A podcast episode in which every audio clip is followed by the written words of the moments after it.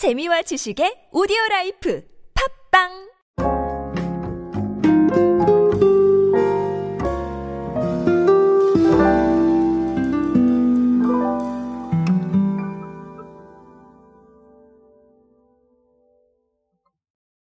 여러분은 정보를 어디서 어떻게 찾고 계십니까?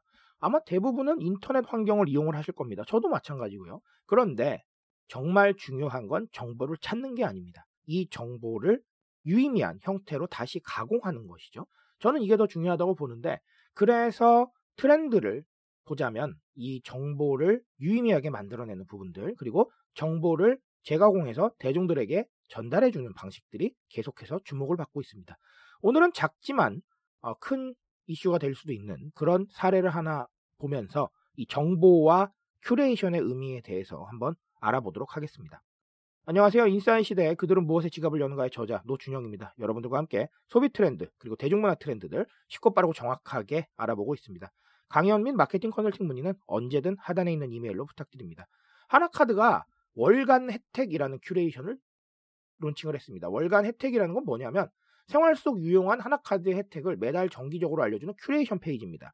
국내 쇼핑, 해외 쇼핑, 생활 구독, 무이자 할부, 금융 서비스, 원큐페이 이용 등 하나카드가 진행하는 다양한 이벤트를 한 곳에 모아서 소개를 합니다.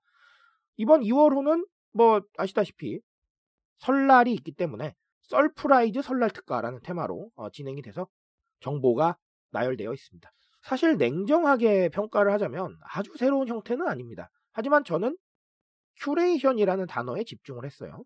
큐레이션이라는 단어가 제가 항상 강조 드리지만 아주 쉽게 접근할 수 있는 트렌드 반영법 중 하나예요. 아주 어려운 제작이 없이도 아주 어려운 행보 없이도 충분히 접근할 수 있는 트렌드 중 하나입니다. 그래서 제가 오늘 이 사례를 가지고 온 겁니다.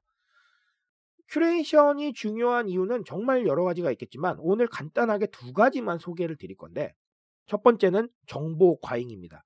정보 과잉? 뭘까요? 정보가 너무 많다는 얘기죠. 우리가 똑같이 이렇게 생각을 하시면 될 것 같습니다. 찾고 싶은 정보는 많아요.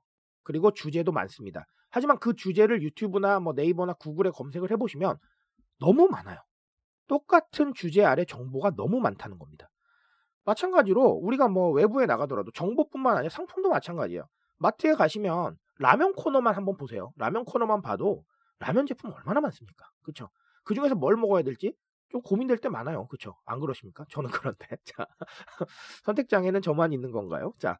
어쨌든 어, 그런 부분들 생각을 해 봤을 때 정보든 상품이든 너무 많습니다. 과잉의 시대에 살고 있는데 그 중에서 우리가 뭘 골라야 될지, 우리에게 뭐가 딱 맞는 것일지 생각하자면 참 머리가 복잡해져요.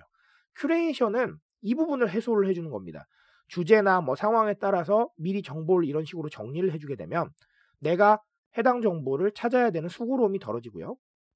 내가 해당 정보를 찾았는데 별 의미 없는 정보일 경우에 빨리 걸을 수 있다는 얘기입니다. 왜냐하면 한 번 걸러져 있으니까 타이틀만 보고 내가 쓸모없는 건 이미 그냥 치우면 되는 거거든요. 그래서 정보 과잉의 시대에 정보를 분류해야 되는 귀찮음을 조금은 해소를 해준다. 그리고 그런 식으로 사용자의 시간을 아껴줄 수 있다는 것이죠. 이건 뭐하고 연결됩니까? 편리미엄하고 연결되는 겁니다. 그렇죠? 편리함이 곧 가치다. 편리함을 추구하면서 나의 시간과 정서적 여력을 확보하는 것. 큐레이션이 그런 역할을 할 수 있기 때문에 이런 식으로 작은 실천이지만 계속해서 사용자들에게 서비스에 대한 혹은 뭐 컨텐츠에 대한 정보들을 제공을 이런 식으로 해주게 되면 사용자들은 빠르게 정보를 습득할 수 있게 되고 소비까지 걸리는 시간을 조금 단축시킬 수 있겠죠. 왜냐하면 정보를 모으는 시간이 단축이 됐으니까. 그렇죠? 이 정보를 가지고 소비자들은 소비를 할 수도 있고 안 할 수도 있습니다. 하지만 적어도 소비까지 걸리는 시간을 단축시켜 줄 수 있다는 얘기예요. 판단까지는요. 그렇죠? 그런 부분들이 있기 때문에 반드시 큐레이션을 하셔야 된다라는 것이고. 자, 또 다른 하나는 대중들한테 가까이 다가가는 방법이에요. 이거 무슨 얘기냐면 아주 쉽게 말씀드릴게요. 모르는 사람이 더 많아요. 이게 무슨 말일까요? 방금 말씀드렸던 어떤 월간 혜택이라는 이름으로 하나카드가 제공하고 있는 서비스들이 모르는 사람이 더 많을 겁니다. 우리 그렇게까지 열정적으로 찾아보지 않아요.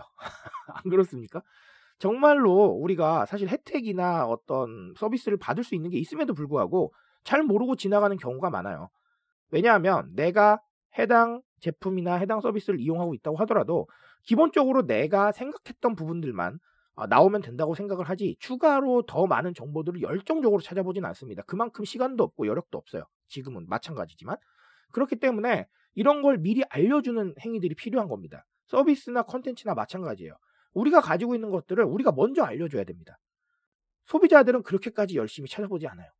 그 성향에 대해서 한번 생각을 해보실 필요가 있습니다. 그러다 보니까 유튜브에서 뭔가 이런 거 정리하는 컨텐츠들이 그렇게 조회수가 잘 나오는 거예요. 내가 찾아볼 시간은 없는데 누가 정리해줬습니다. 그럼 그거 봐야 되는 거예요. 그렇죠?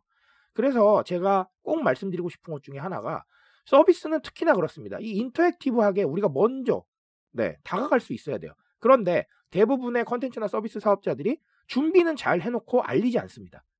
그러다 보니까 기본적인 것만 받고 넘어가다 보니 대중들이 그렇게 흥미를 느끼지 못하고 다른 서비스나 다른 컨텐츠로 이탈하는 경우가 계속 많아지는 거예요. 정말 쉴 새 없이 알려줘야 됩니다. 우리 이런 거 하고 있어. 당신은 이런 혜택을 받을 수 있어. 그리고 우리는 이런 혜택을 준비했어. 라고 쉴 새 없이 움직여줘야 돼요. 이거 우리 지금은 하기 쉽잖아요. 어떻게 하면 됩니까? SNS나 네, 카카오 채널이나 유튜브 이용하시면 되잖아요. 그런 식으로 계속해서 움직이셔서 뉴미디어를 활용한 interaction을 취해줘야 된다라는 거 꼭 말씀을 드리고 싶습니다. 그리고 그 방법 중에 하나가 바로 큐레이션이라는 거예요.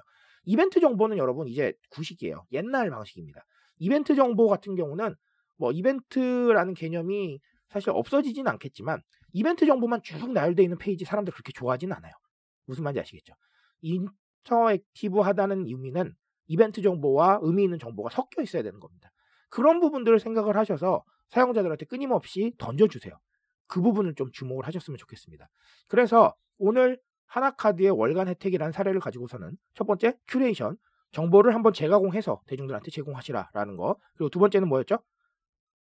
대중들은 모른다라는 거 모르고 찾아보지 않는다라는 거를 네, 가정에 두시고 우리가 먼저 interactive를 시도하고 interactive하게 알려야 된다라는 거 이렇게 두 가지를 좀 주목해 보셨으면 좋겠습니다. 트렌드에 대한 이야기는 제가 책임집니다. 그 책임감 위해서 열심히 뛰고 있으니까요. 공감해 주신다면 더 좋은 정보로 보답드리겠습니다. 오늘도 인싸 되세요, 여러분. 감사합니다.